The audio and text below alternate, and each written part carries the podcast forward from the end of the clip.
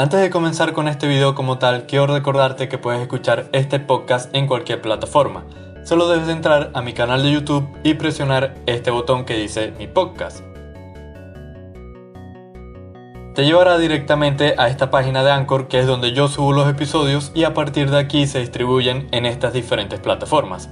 Solo con hacer clic sobre sus logos ya te llevará directamente a mi podcast en esa plataforma.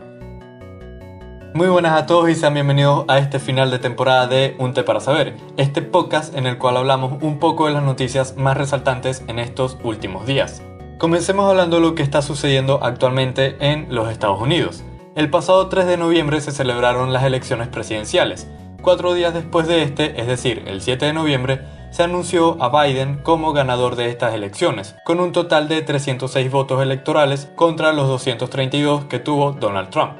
Las elecciones en este país pueden resultar un poco confusas.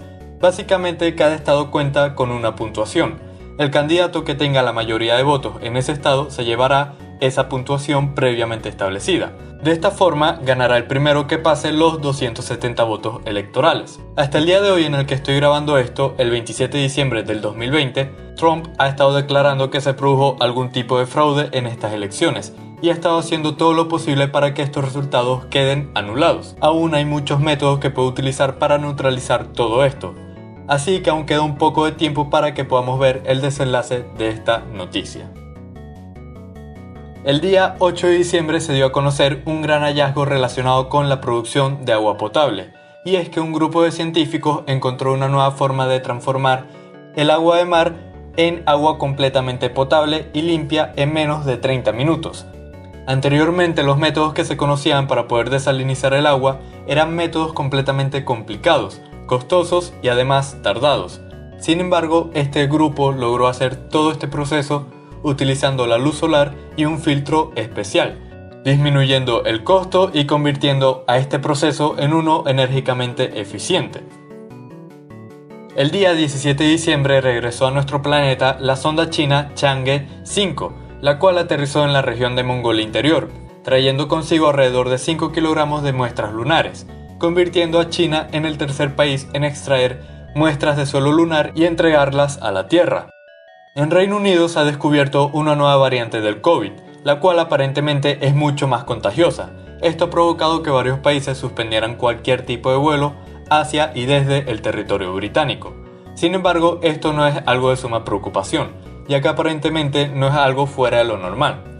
El virus que se detectó por primera vez en Wuhan, China, no es el mismo que se encuentra en varios rincones del mundo. Con respecto a las vacunas, ya hay muchos países que comenzaron con planes de vacunación para sus distintos habitantes. El día 26 de diciembre ya todos los países miembros de la Unión Europea comenzaron con el proceso de vacunación, con las primeras dosis que recibieron, que en total fueron 9.750 dosis por cada estado, esperando que en los próximos días vaya llegando de forma equitativa cada vez más y más vacunas. La que se está utilizando en la Unión Europea es la vacuna desarrollada por esta empresa, la cual es la misma vacuna que ya se empezó a aplicar en otros países como México, Chile y Costa Rica.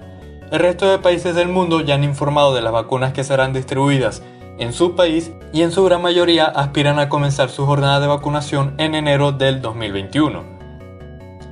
Esto ha sido todo por el episodio de hoy. El próximo ya contará con los distintos cambios que mencioné en este video, que podrás ver si presionas la etiqueta que te estará apareciendo en la esquina de tu pantalla. Te invito a que te suscribas, dejes tu like y me ayudes a compartir este video para que más personas estén informadas. Si escuchas este podcast en alguna plataforma, puedes ver este mismo episodio en mi canal de YouTube, Straker604, con imágenes y videos de fondo sobre las noticias mencionadas en este capítulo. Esto ha sido todo por esta semana y nos vemos la siguiente con más.